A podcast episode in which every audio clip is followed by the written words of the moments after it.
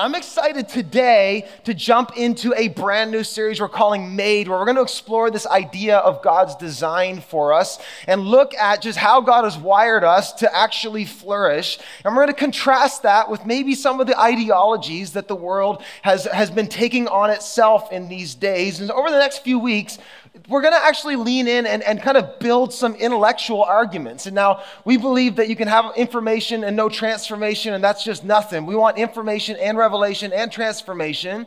But we also believe that you can come into a service like this and get all hyped up, but if you don't know anything, you're in trouble. And so we want to lean in. I'm going to invite you today to help me out and lean in, and we're going to learn some stuff. You ready to learn some stuff? Hey, all right, that's good. So, uh, we're going to begin today, and the title of my message is Right Where You Belong. Right Where You Belong.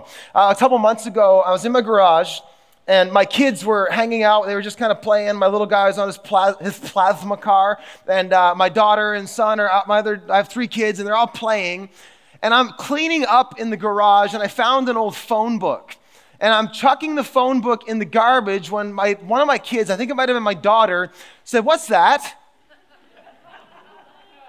And I said, uh, This is a phone book. And, and I think their, next, their next question was, What's a phone book? To which I replied, Are you serious? Well, a phone book is where you look up the numbers of people's phones. Um, this is how you find out how, how to call somebody. And they're like, Is our number in the phone book? They were so excited. They couldn't believe this public document with all these numbers. And it was just so funny. I was just like, Wow, the times have changed. These kids don't even know the struggles that we had to grow up with. Like, you just.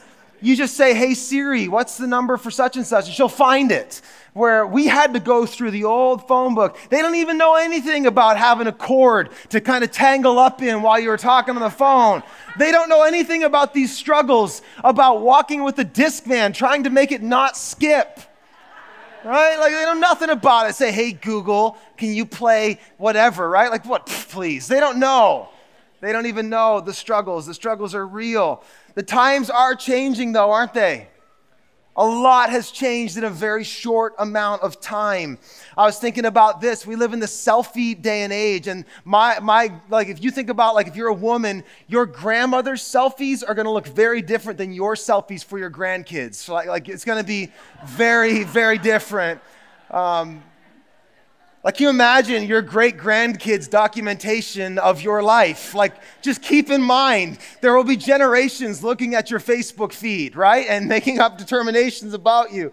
We live in an incredibly different, unique, incredible, but different time, and things have definitely been changing. And I'm not so sure things are all changing for the better. And I suspect you're like me. I have my doubts about things. There are certain things that I'm not convinced have changed for the better. Like, like the family unit has changed. Parenting has changed, hasn't it? I, I can remember, like, I'm pretty confident my parents both loved me dearly. But I can remember my mother who loves me with an unbelievable love saying, Son, I want you to leave the house and not come back until I call you at the end of the day for supper. Anybody remember that? like, go play and get away from me, right? Like, we never do that anymore. Here, by a show of hands, West Halifax, how many of you have ridden down the highway in the back of a pickup truck? Anybody lately? Yeah. Wow, that's amazing. Now, like, I'm pretty sure they want you to have a five point harness until you drop your daughter off at prom. It's incredible uh, the, the, just how things have changed. It's quite something. And I think, like, more than just some of these funny, quirky things, we're seeing things change in our ethics, in our perspectives, and in our values, and our ideologies. And these changes are creeping in even to the church, where we're starting to have to wrestle with how we see things and understand things. Things are very different, and we're starting to ask questions. I think it's not just in the church now that we're asking questions like, hey, is this really are all of these things like in 21st century culture and ideology are all these things actually better? I think this is actually going out beyond the church now and it's increasing in the culture where people are starting to look at the product and the byproduct of some of our philosophies of this day and some of the ideologies of this, of this day. And i think we're starting to see that maybe this isn't all for the best. Maybe we've lost something. Maybe we're actually losing what it means to be human. None of us would argue that things have changed. I read an article last week that they have granted human rights in the US, to, the human rights to an orangutan. Amazing.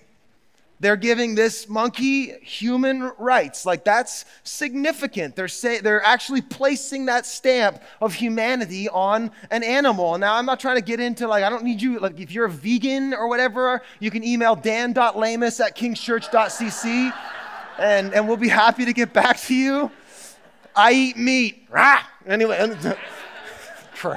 my wife's like, oh my goodness. Things aren't necessarily for the best. And there are undeniably troubling facts presenting us in this day and age. For all of the rights and freedoms that we purport, there has never been more offense and outrage, has there? for all of our you do you and you do you and just follow your heart and be whoever you want and be with whoever you want. Just do what you want. For all of that, there's never been more offense and outrage. For all of our knowledge and enlightenment and all of our access to information, I would argue there may have never been more confusion. More, I don't know what to believe. Watch the news lately? Nope, me neither, because I stopped. I don't know what to believe. For all of our inclusiveness, there's never been more infighting. Even the tolerant groups are becoming intolerant of one another. We had a few weeks ago, we had a group here, and somebody started to protest online that, that these people are intolerant and you're letting them utilize your facility. And I'm like, hey, wait, so you want us to be intolerant to them because they're intolerant? Like, how does this even work? Things are starting to fracture. For all of our connectedness, I mean, you can right now, you can pull up your phone and you can text anybody you know. You can go on Facebook and find old friends from high school. You have hundreds, some of us have thousands of Facebook friends. And yet, for all of our connectedness in human history, we've never dealt with more of an epidemic of loneliness. People have never been more lonely in the history of humanity, and we're saying we're hyper connected. Are we? I don't know. For all of our progress, there has never been more depression and anxiety and fear and despair. There is an epidemic of suicide right now. Like, and it's hitting close to home, like right here in St. John, even in Halifax, we're, we're finding this is an epidemic. It's rampant, like so much so that they, they actually gathered on the Harbor Bridge not two weeks ago to say, hey, s- stop, you're valued. Don't do this.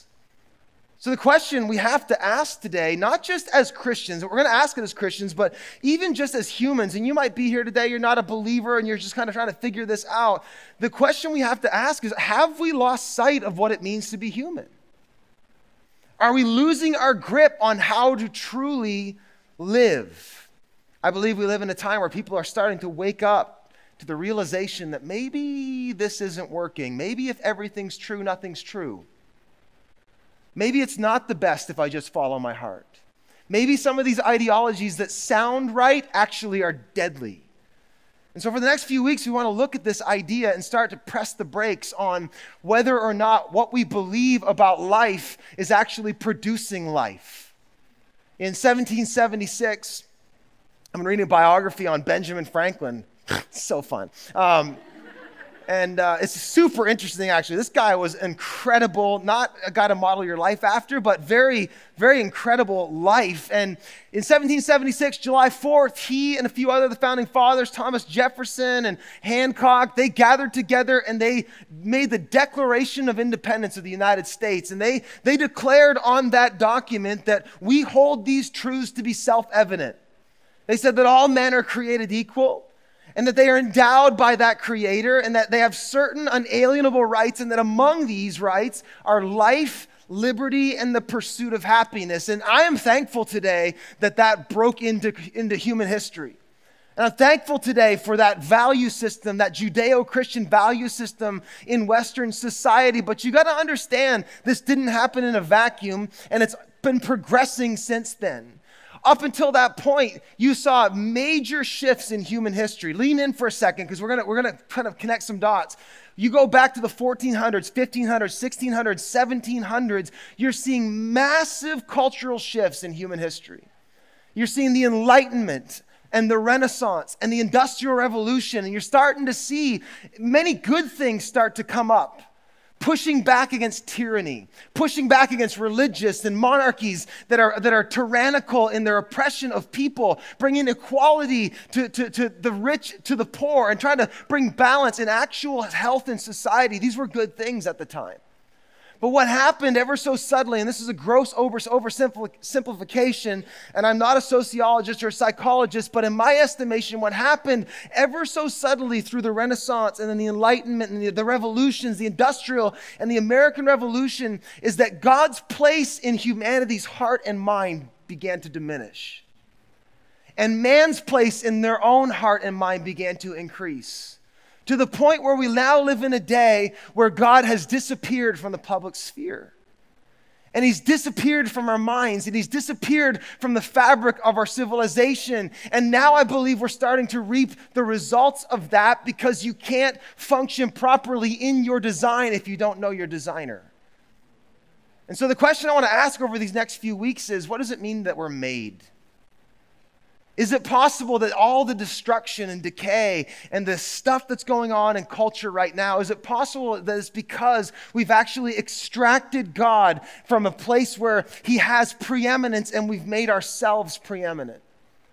And is that beginning to create this, this cultural tumult we're in right now?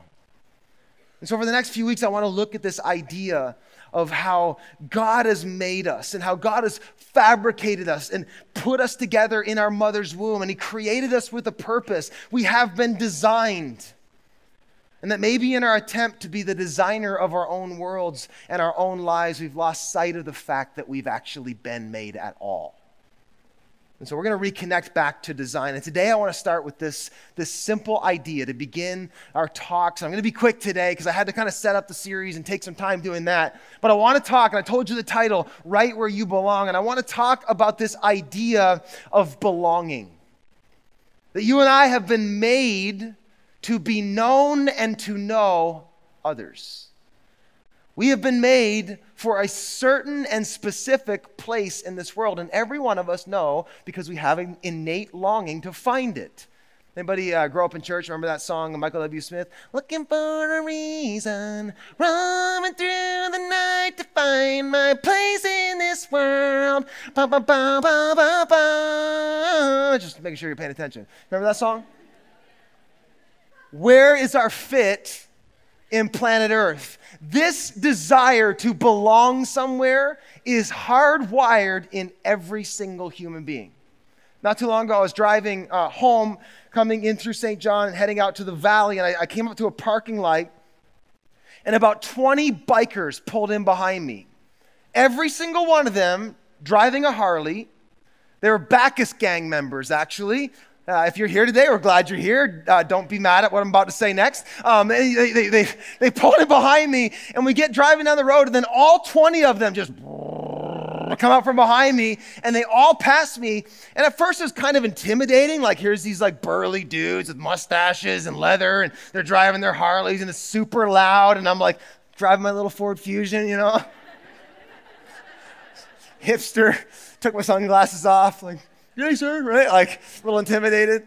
But then they started going by me one by one. I was like, look at these guys. Every single one of them are wearing the exact same thing. Like, wow, look at you rebels all rebelling the exact same way. yeah, like really trying to cut yourself out of the fabric of society. Hey, what kind of leather you wearing? Right? Like, it's amazing. And I got thinking about this, like the, that all of these guys the drive to belong is what brought them there. They didn't want to be Bacchus gang members, they wanted to find brothers. They wanted to find a place to belong. You can find this in every sphere. You can find it in sports. You can find it in CrossFit. You talk to a CrossFit person lately, they're the modern day evangelists. Like, it's incredible. Like, they will sign you up for their CrossFit box if you aren't like, you just got to just stay away or if you're, you're going to get in. Like, they're passionate about it. Why? They have tapped into the fact that community is everything. I think, I think people like, uh, find your sphere, essential oils. You ladies are crazy.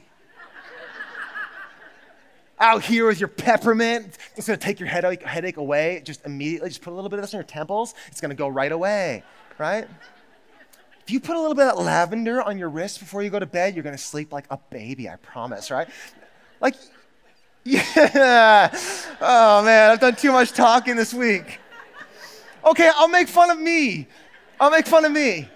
You remember, like, back in June when I said, we won the NBA championship? I'm not actually on the Raptors. I didn't know if you knew that. Um, I'm not, I didn't make the team. I got cut. They picked Kawhi instead of me. He left. I tried out again. Still not happening. But there, what is it about us? It's because we have this innate longing to belong. And here's the reason why because God made us that way. He made us that way. I, told you like 20 minutes ago to turn to Genesis 1, and now here we are. Genesis 1, verse 26. This is what happens when you preach all weekend. Ready? Genesis 1:26. Look what it says. If you have your Bible, and this is great to like just do Bible study. We're going to go deep dive right here. Look what it says. This is the creation account. And now for those of you who are new to the Bible, the book of Genesis was never meant to be a scientific document. It's a book of origins. It's to talk about our purpose and our design, but it's not, it's not a book about physics. It's metaphysics. It's outside of the scientific order. It was never trying to, to like give us a textbook on how things came to be. It's who made things and why. That's what Genesis is really all about. And so we can find our purpose right here, verse 26. Let's look at it. You with me? West Halifax? All right, here we go. It says, Then God said, Let us, say it, make, make. Let us make mankind in our image, in our likeness, so that they may rule over the fish in the sea and the birds in the sky and over the livestock and all the wild animals and over all the creatures that move along the ground. So God, say it, created, He made them. He made mankind in His own image. In the image of God, He created them, male and female. He, there it is again, you see it? Created them. Now, central to the biblical ethics, central to being Christian, is this one overriding fact that there is a God and He has made everything, including you. We have been made. And here's the deal because we have been made from Him and for Him, we are not complete without Him. So if you're taking notes, want to write this down. Here, here, here's what the Bible says about you and how you were made. First and foremost, you are not enough for you. Because we were made to belong with God. You are not enough for you. And now I know there is a popular way of thinking now like you just be you girl. You like pretty pretty please. Don't ever think you're anything less than perfect. My favorite song right is no. That's like that is that is the ideology of this day but the Bible says, no, you, you aren't good just the way you are. You are incomplete. You are missing something. In fact, the Bible would say you're missing the imprint of eternity. You are missing the, print, the imprint of God Almighty. You are ignoring the fact that there is a hole in your soul that only God Himself can fill and you will never be fully alive. So this flies in the face of that. This flies in the face of this lie that says that, that life and freedom and happiness are out there, go find it. In actuality, maybe life, true life, meaning, freedom, happiness, and purpose is, is first and foremost found as we connect in to our designer. We've been made. We've been made Look at this, verse, verse uh, 7 in chapter 2. Flip the page, one page. The creation account goes on, and this gives us more information about how we've been created. It says, Then the Lord God formed a man from the dust of the ground and breathed into his nostrils the breath of life, and he became a living being. Now, note something. There was the form. God formed the man, but he wasn't a living being until when? The breath of life was breathed into him. This is huge. Like, this is just a one verse thing that if you just fly over it, you don't get the significance of it. This means that apart from God, you're dead. It means that if you aren't receiving the breath of life from your designer and from your creator, you are dead. You're just a form. Now, in uh, the Renaissance, uh, in, into, into, the Enlightenment, actually, uh, there was all kinds of thought, and people were really wrestling with their own humanity and their own kind of image. And there was this, um, this painting that surfaced by Leonardo DiCaprio, I mean, Leonardo da Vinci, um, the other Leonardo, called The Vitruvian Man. Do we have it? Oh, can we censor this? Awesome. Um, our tech crew, ladies and gentlemen. Awesome. I, I don't know. It doesn't, offend me, but I want you to focus on the sermon and not like the anatomy. Um, but this, this picture, this surfaced during the time of the Enlightenment. This is Leonardo da Vinci. And, and it actually, it's, it's presenting something that's super central to being human. Uh, it's called the Vitruvian Man because there was an architect named Vitruvius who was trying to illustrate whether or not you could make a circle and a square. And he posited that it's actually in the human body where you can be two things at once that it's in the human body that we find both the circle form and the square form. And that that's the that's the kind of the the the, the thing that connects these two things into one being. And so he's saying if you uh, trace the square around the feet to the head and then out to the sides of the arms, you make a perfect square. And then if you go, do the circumference of the human from the diameter of the navel, you make a perfect circle. And then he's so he's saying in the human being, we're two things at once. And so what Da Vinci is trying to illustrate is how we are both two things at once. It's really recapturing the design of how we've been made. We as human beings are both, we've both been made in God's image, but we're also made from the dust. We're both eternal and temporal. And so right now we, we have these kind of ideologies that have pulled that into different, into different extremes. You have people, some people that say, you're God, that you get to make the decisions, you get to make the calls, that, that really you are the divine, but they ignore kind of our own mortality but then you also get people who are, are, are saying, you know what, just follow your urges. You're just an animal. And what Vitruvius and what da, da Vinci's trying to illustrate here, and what the Bible's really getting at is this you're not an angel and you're not an animal, you're a human. You are spirit and body, you are two things at once. And as long as you are ignoring one of those factors, your, your, your physicality, like you, how many of you know that your, your soul is connected to your body? You know what? I lost 50 pounds two years ago. My spirit improved, my soul improved. It's all connected. We are two things at once. We are, we are human. We aren't angels and we aren't animals. We are both. And this again confronts cultural lies. So hear this as human beings, we are infinitely incomplete apart from God until you recapture the fact and engage the fact that you have been made in his image and you require the breath of life in you, you are going to be dysfunctional and end up dead. Welcome to King's Church. Well, that's the truth. It's the truth. And, and, how, and how many, how many, like, how many celebrities have to take their own lives for us to believe that, like, life is just not found here?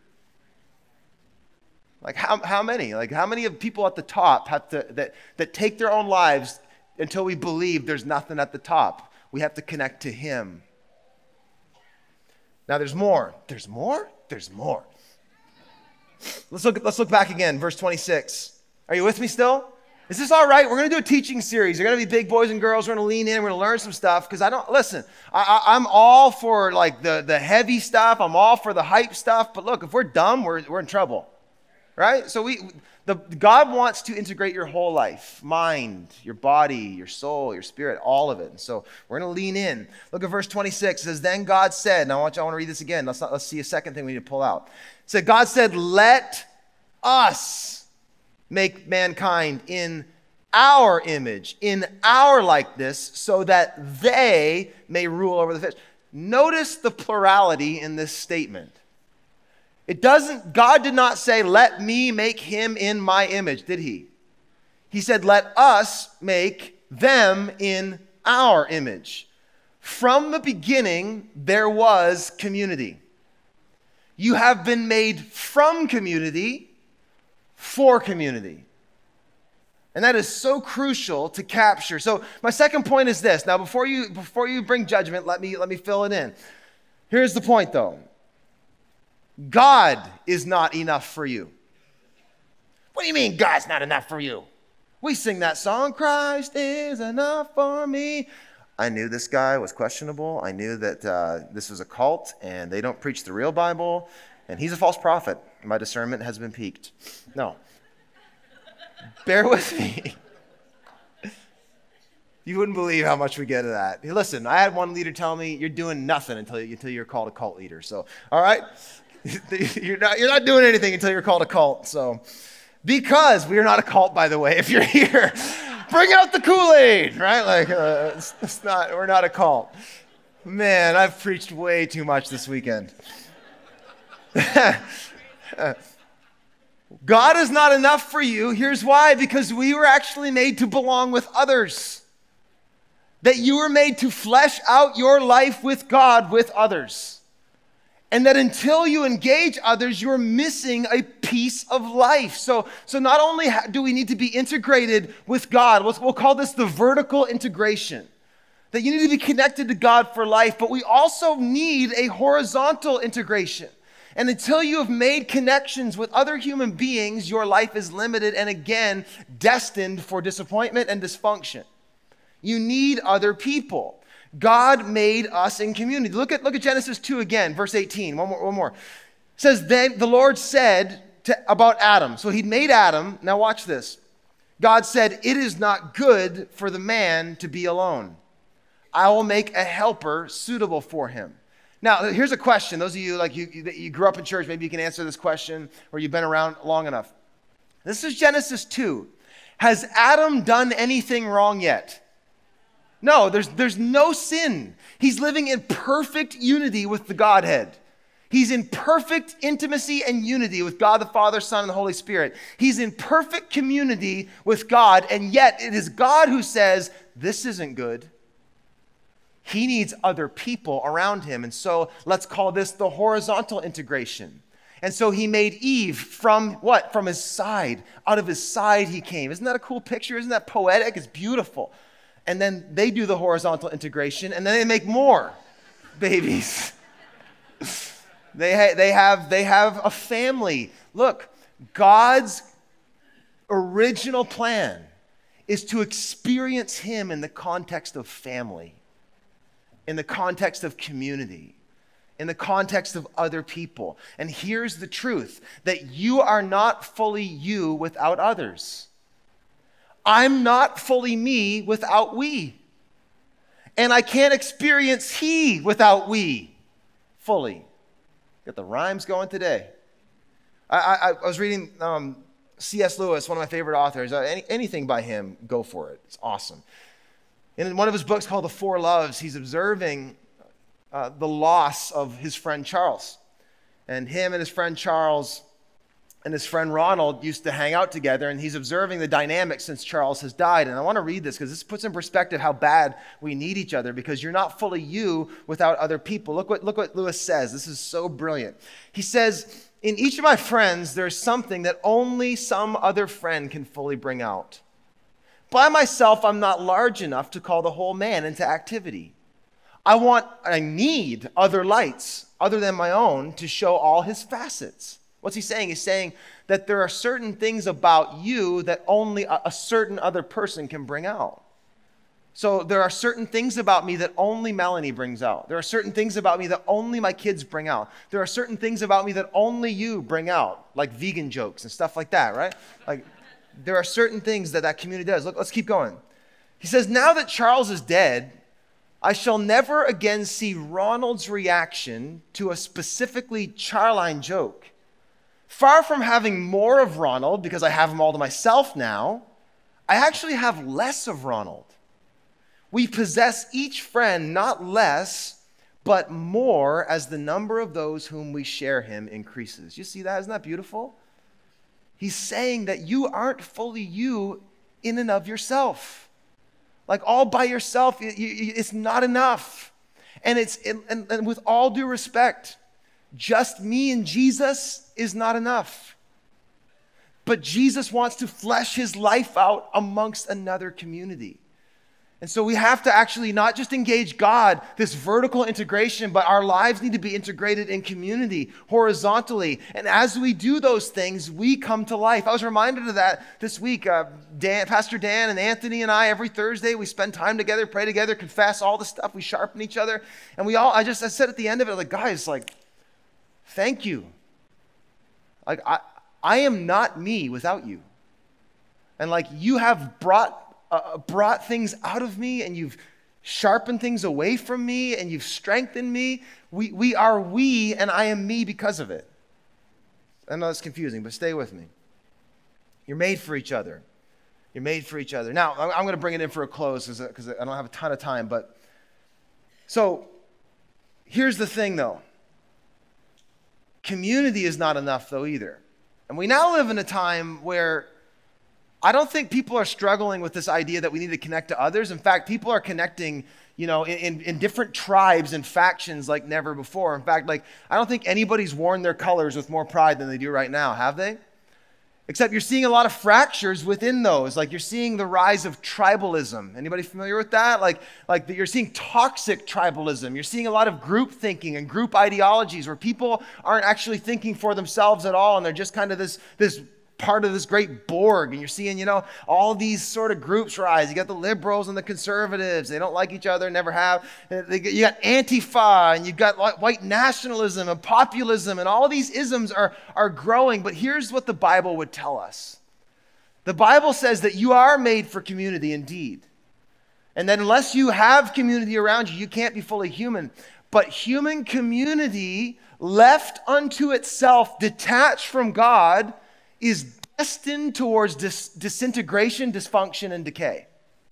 And the Bible actually lays that out for us. Like if you keep reading in the Bible, you read Genesis 3, sin happens, and then Adam and Eve begin to create family. And then what happens? It doesn't go good because they're disconnected from God. It goes very, very poorly, very quickly. You see Adam and Eve, their, their sons, Cain kills Abel. And then you see this general kind of degradation of humanity. And you see by Genesis chapter 6, it says, The Lord God saw that there was all wickedness in all of humanity. There was only one family left, he said, that he was going to use to be able to kind of bring life back. And so he raises up Noah. And then, he, then the flood happens. Keep reading. And then you go to Genesis chapter 11 or Genesis chapter 10. You have the Tower of Babel. What's that? That's what happens when human beings come together without God. And so we are, if we're left to ourselves in human community, we are destined for dysfunction. But here's the deal God had a plan. If you're writing notes, write this down. Here's, here's the number number three, and I'm gonna I'm gonna bring it in for a landing in just a minute. We got people leaving and everything, so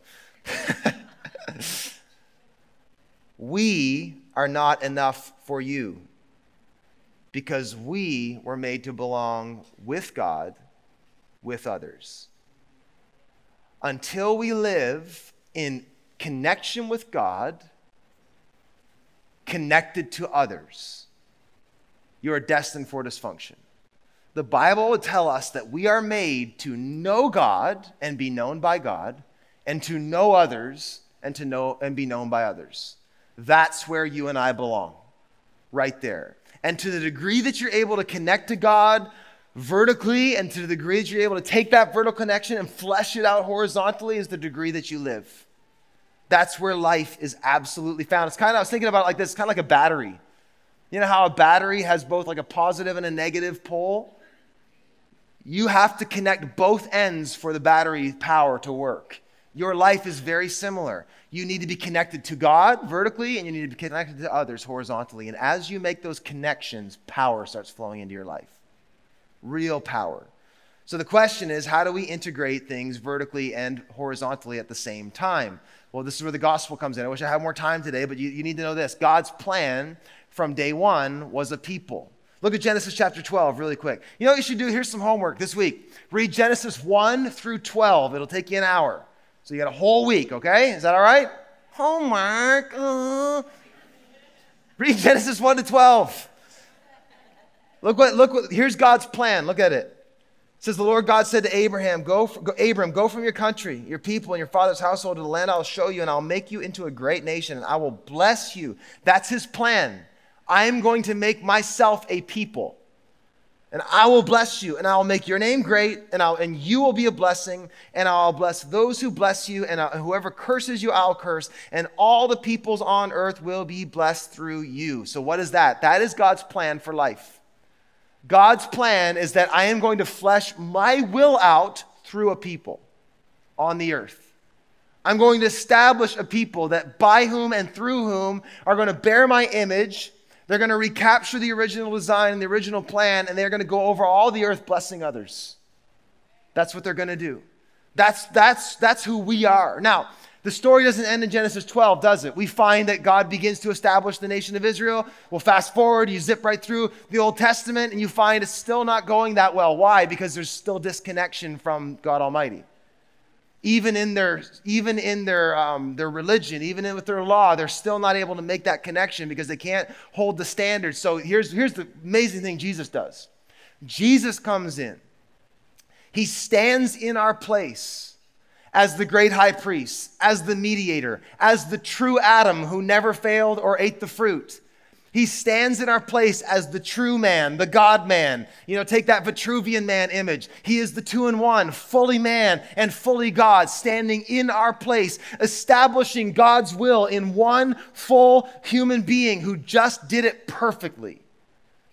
That's who Jesus is. And through him, establishing his will in others as others come to him. Think about the cross as Jesus hung on the cross. There is, there is both a vertical line in the cross, isn't there? And the Bible says that God reconciled us to himself through Jesus. What's reconciliation? It's reconnection. He connected the vertical pole. But it also tells us that God has called all men unto himself at the cross, hasn't he? That anybody who comes to him will have life. And it's amazing when you get that imagery. I mean, I'm always moved by it when we gather together for worship and I see young people and old people, black people, white people, single people, married people, divorced people. All of us are unified at the foot of the cross. It's common ground there, isn't it? And so God designed a nation, a people of peoples, a nation of nations unified and united in Jesus together, connected to God Almighty. That's why Jesus is the center of our faith and that fleshes itself out in our lives. Look at this, look at this scripture, 1 Peter 2. Band, come back. I'm bringing it down for a landing. 1 Peter 2, verse 4. I don't know if you have verse 4 or not, so just listen to this. Verse 4 says, As you come to him, talking about Jesus, the living stone, rejected by humans and chosen by God and precious to Him, you also, like living stones, are being built into a spiritual house to be a holy priesthood, offering spiritual sacrifices acceptable to God through Jesus Christ. Here it is, verse 9. Bring up verse 9. But you are a chosen people, a royal priesthood, a holy nation God's special possession, that you may declare the praises of him who called you out of darkness and into his wonderful light. That's the church. And let me say this this is the time for the church to rise up and take its place. This is the time. Romans says that the creation groans that the sons of God will be revealed. This is the time for us to rise up and come together around Jesus Christ, the gospel that has unified us, saved us, redeemed us, restored us, and set us on a path. This is the time for us to come together and say, This is what it means to be human. This is the way, walk in it. This is the truth, and that is a lie. That is right, and this is wrong. Here's where we found the life. You can find it too. This is the time for the church to do that. And that's our invitation. And here's the thing the plan of God was to change the world through us, through the table. There's that other famous painting of Leonardo da Vinci, the, the Last Supper, where it portrays Jesus. And I mean, they never sat at the table like that, and Jesus was not white, but go with it. Um, but it shows this table at the Last Supper. Jesus took bread and he took wine and he took the bread and he broke it and he handed it to each one of them, and they each got a piece of bread in their hand. And what's happening? He's spreading his body, saying, This is my body broken for you. Take it in remembrance of me. Remember, I'm at the center of this.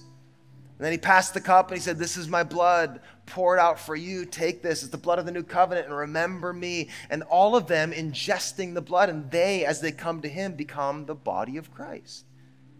It's this beautiful picture of how the table changes the world. My wife was telling me about um, a, a, just a, a women's gathering they had last week. Just some friends just gathered together and they just spent time with one another, laughing and having fun. And they talked about Jesus. And it was just, she said, that's life. That's life. So here's, here's your homework this week. Your homework is this number one, um, and this isn't homework, this is the, something you do right now. If you haven't given your life to Jesus, give your life to Jesus right now. Like, like repent and call upon the name of Jesus and you will be saved. Like, this is the time. Like, as, as long as you don't know Jesus, you're doomed for death. I'm not just talking about like death after death. I'm talking about like even right now in your life. Jesus said, I have come that you may have life and have it more abundantly. If you want to find meaning and you want to find hope and you want to find you want to find true happiness and true freedom, it's found in Jesus and you cannot find it anywhere else. So I want to encourage you, if you're new here today or someone brought you out, like you need to give your life to Jesus, and we'll help you do that. We'd love to love to pray with you and help you make that connection to God. You don't have to do anything other than believe, repent, and call upon His name, and you'll be saved. It's amazing. Now, for the rest of us, most of us are predominantly have already made that decision. Here's here's here's the here's my push. Give yourself to others. Give yourself to others. I'm gonna I'm gonna encourage you to join some type of Christian community. We are launching community groups right now this weekend. Go on our website, go at one of the tables, one of our red shirts will help you. Sign up, and we're going to get you connected with other believers. You cannot fully experience God by yourself, it is not just me and Jesus. You need other people. So make that step and join some type of Christian community where you're going deeper with others. And here's, here's the homework for everybody else. If you're on a community group, here's the last thing. Number three I want you to actually practice Christian community sometime in the next like 14 days, next two weeks. I know everyone's really busy. I know everyone's got crazy schedules, but here's the, you know, the glad and sincere heart challenge. I want you to invite somebody over to your home and have supper with them. Invite someone you like. Like it doesn't have to be like, you don't even have to be like Jesus and invite, you know, while they were yet sinners, I invited them to my house actually invite somebody you like, invite other Christians, prepare a meal, and sit down and enjoy one another, pray together, bless each other, laugh together. Doesn't you don't have to do devotional, just get together in Christian community. I want you to do that because that stuff changes the world. That stuff changes the world. Why don't we stand together and we're going to end this off by participating in communion. And as the band plays, I'm going to invite you to come. And I want you to be aware of two things today as you come. For those of you who don't know what communion is, it's, it's what I just talked about. Jesus at the Last Supper, he did this thing to give us a tactile image to be able to wrap our head around what's happening spiritually in the invisible. And so he took bread and he broke it. He said, This is my body broken for you. And it represents how he died on the cross in our place. He bore our, our punishment, our shame. He stood in that place for you. He died the death that every human should die. And they took a cup and he passed it around. He said, This is my this represents my blood. Pour it out for you. You have been forgiven. You have been cleansed. You have been covered. You have, your sins have been atoned for. So as you come today, come in faith. That's the only requirement. So maybe today you just decided, I'm going to follow Jesus. You can come too. If you're not a Jesus follower and you haven't made that decision, do not come. But if you, you want to make that decision today, this is for you. But I want you to be aware of two things as we come together. Come and be aware of the fact that you are now, as you in faith come to Jesus and receive his grace, that you are fully in right standing with God. There's nothing else to be done, it's already done on the cross. You are in right standing with God. The, the horizontal connection has been made. You did nothing but connect, but touch it in faith. Jesus stands in that place. So come. And I think there's some people here that maybe you're feeling a lot of guilt and shame. You're trying to work your way back in. It's not how it works. You come in faith and you stand in perfect union with God right now. Receive that and be thankful. And then I want you to be aware of this as you come the horizontal connection. You think about, or the vertical connection and the horizontal connection. You think about as you come, we're coming together, aren't we? That the body of Christ, the blood of Christ is spreading one by one, we're taking it together and we're going out into the world and we are taking the message of hope and the message of peace and the message of reconciliation. We're doing this together. So let's connect to God and to one another as we celebrate this. Father, thank you today. Thank you that you did not leave us in our sins, but you sent your Son to die in our place and to create a people, living stones, a royal priesthood. And I, I pray today, God, as we come to the table and we celebrate communion, as we receive the grace we did not deserve, God, I pray that we would ingest it and it would take deeper root than ever before. And God, I pray you give us a vision as we come in unity together. Give us a vision today of your church together before God going out and being the body of Christ in this world. We pray this in Jesus' mighty name, and all God's people said. Hey, we hope you enjoyed the message today. If you want to stay up to date, go ahead and click subscribe to follow us on YouTube. And hey, if you want to partner with us in getting these messages farther, you can go to our website and find out ways that you can give and help us get the good news of Jesus further than ever before.